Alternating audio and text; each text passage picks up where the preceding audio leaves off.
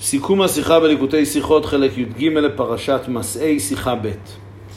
פרשתנו כאשר התורה מפרטת את גבולות ארץ ישראל, מצטט רש"י את המילים זאת הארץ אשר תיפול לכם וגומר, הוא מפרש כך לפי שהרבה מצוות נוהגות בארץ והן נוהגות בחוץ על הארץ, הוא צריך לכתוב מצרני גבולי רוחותיה סביב לומר לך מן הגבולים הללו ולפנים המצוות נוהגות. כלומר שהתורה מפרטת את גבולות הארץ בשביל שנדע איפה אנחנו מחויבים לקיים את המצוות התלויות בארץ.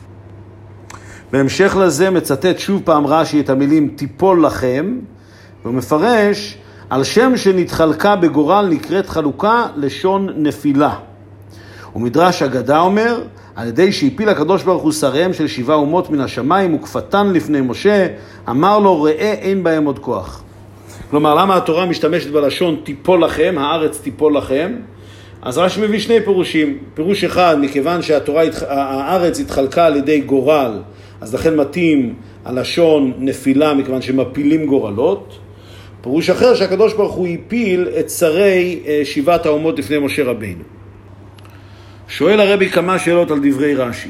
דבר ראשון, למה רש"י, שמפרש לפי פשוטו של מקרא, בוחר לפרש שהסיבה לפירוט הגבולות של ארץ ישראל זה בשביל המצוות התלויות בארץ? למה לא לומר בפשטות שהסיבה שהתורה מפרטת את הגבולות של ארץ ישראל היא פשוט בשביל שבני ישראל ידעו מהי ארץ ישראל שהם צריכים לכבוש? שאלה שנייה, למה רש"י מעריך כאשר הוא מדבר על זה שהמצוות נוהגות בארץ, אז הוא חוזר שלוש פעמים. הרבה מצוות נוהגות בארץ, ואז הוא חוזר ואומר, ואין נוהגות בחוץ על הארץ, ושוב הוא חוזר ואומר, לומר לך מן הגבולים הללו ולפנים המצוות נוהגות. מה רש"י בא פה להדגיש בחזרת הדברים? שאלה שלישית, לכאורה רש"י בא להסביר את העובדה שהתורה מפרטת את הגבולות. לפי זה רש"י היה צריך אה, לצטט את המילה לגבולותיה ולהסביר למה התורה מפרטת את הגבולות. אה, בפועל רש"י מעתיק את תחילת הפסוק, זאת הארץ אשר תיפול לכם וגומר. והוא לא מצטט את המילה העיקרית שעליה הוא דן לגבולותיה, וגם זה אומר דורשני. שאלה רביעית, מדוע רש"י בוחר לפרש שהארץ אשר תיפול לכם, הכוונה היא לעובדה שהארץ אה, התחלקה על ידי גורל. לכאורה אפשר לפרש בפשטות שהארץ נפלה בידי בני ישראל על ידי שהם כבשו אותה.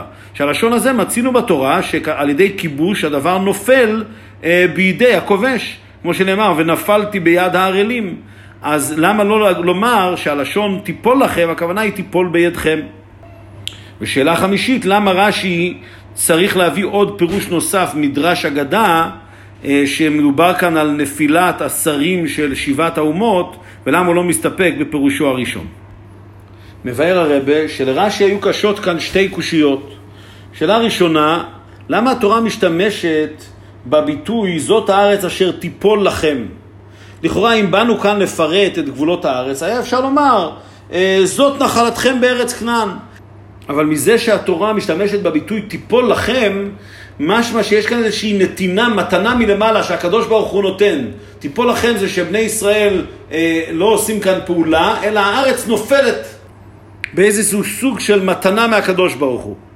ומזה הבין רש"י שיש כאן דבר נוסף על כיבוש הארץ. יש כאן איזשהו עניין שהקדוש ברוך הוא אומר, הארץ הזאת תיפול בידכם בשביל שתוכלו לקיים את המצוות התלויות בה. אומרת, יש כאן עניין של קיום המצוות ביחס של בני ישראל לקדוש ברוך הוא, ולא רק עניין של כיבוש גרידא. נוסף לזה היה קשה לרש"י, למה הציווי כאן נאמר, צו את בני ישראל ואמרת עליהם, שזה ציווי לכל בני ישראל. לכאורה, אם מדובר כאן על כיבוש הארץ, זה צריך להיות ציווי ליהושע בן נון, שהוא זה שכובש את ארץ ישראל. וגם מזה למד רש"י שמובן שיש כאן עניין שהוא נוגע לכל אחד ואחת מבני ישראל, שזה העניין של המצוות התלויות בארץ. אלא שלפי זה עדיין צריך להבין מה יהיה גדרם של החלקים שנכבשו על ידי בני גד ובני ראובן אה, בעבר הירדן המזרחית, שלא מפורש מה דינם לגבי מצוות התלויות בארץ, ולכן רש"י חוזר ומדגיש שלשיטתו המצוות התלויות בארץ הן רק מן הגבולות הללו ולפנים, כלומר הם לא כוללים גם את עבר הירדן. אלא שבאם אכן מדובר כאן ביחס לקדושת הארץ ולמצוות התלויות בה, אם כן, תמוה למה התורה משתמשת בלשון תיפול לכם. הרי נפילה זה משהו, איזשהו עניין שלילי, וכאן מדובר על איזושהי תקומה שיש לארץ. ולכן מפרש רש"י שהמילה תיפול לכם היא לא עוסקת בעצם העניין שארץ ישראל ניתנה לבני ישראל, אלא שחלוקת הארץ בתוך השבטים היה על ידי גורל.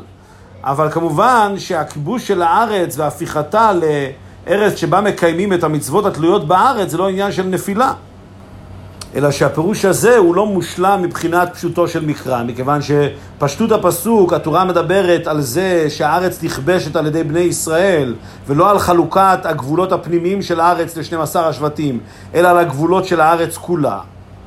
אמ, והתורה כאן בכלל לא עוסקת בעצם בחלוקת הארץ אה, בין השבטים. ולכן זה לא לגמרי אה, חלק בפשוטו של מקרא. לכן רש"י מביא פירוש נוסף, שמדרש אגדה שהנפילה כאן היא מתייחסת אה, למלכי האומות, לשרי האומות, שהקדוש ברוך הוא הפילם לפני משה רבינו.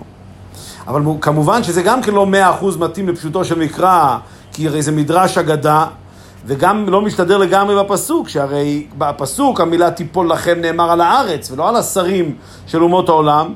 ונוסף לזה, השרים של אומות העולם נפלו כבר לפני משה רבינו, ובפסוק נאמר תיפול בלשון עתיד. אז מובן שזה גם כן לא מתאים בשלמות לפשוטו של מקרא. לכן רש"י מביא את שני הפירושים. כלומר, במילים אחרות, המילה תיפול לכם לא מתאימה לעצם העניין שהקדוש ברוך הוא נתן את, את הארץ לבני ישראל לקיים שם את המצוות, מכיוון שזה לא עניין של נפילה, זה עניין של תקומה איתה לארץ. היה יותר מתאים לכתוב אה, תקום לכם ולא תיפול לכם. ולכן רש"י מביא את שני האופנים, או שתיפול לכם זה נסוב על חלוקת הארץ לשבטים, שזה על ידי הפלת גורלות, או שהנפילה כאן היא מתייחסת לשרי האומות שנפלו לפני משה. הוא מסיים הרבה שבפנימיות העניינים יש כאן רמז נפלא בעבודת האדם לקונו. מבואר בחסידות שארץ זה מרמז על נשמות ישראל, על כנסת ישראל. אם כן, אה, זאת הארץ אשר תיפול לכם, מרמז על כך שנשמות ישראל, נשמה יורדת לעולם באופן של נפילה, מאיגרא רמא לבירא עמיקתא. והיא יורדת לתוך מיצרים וגבולים, ארץ כנען לגבולותיה.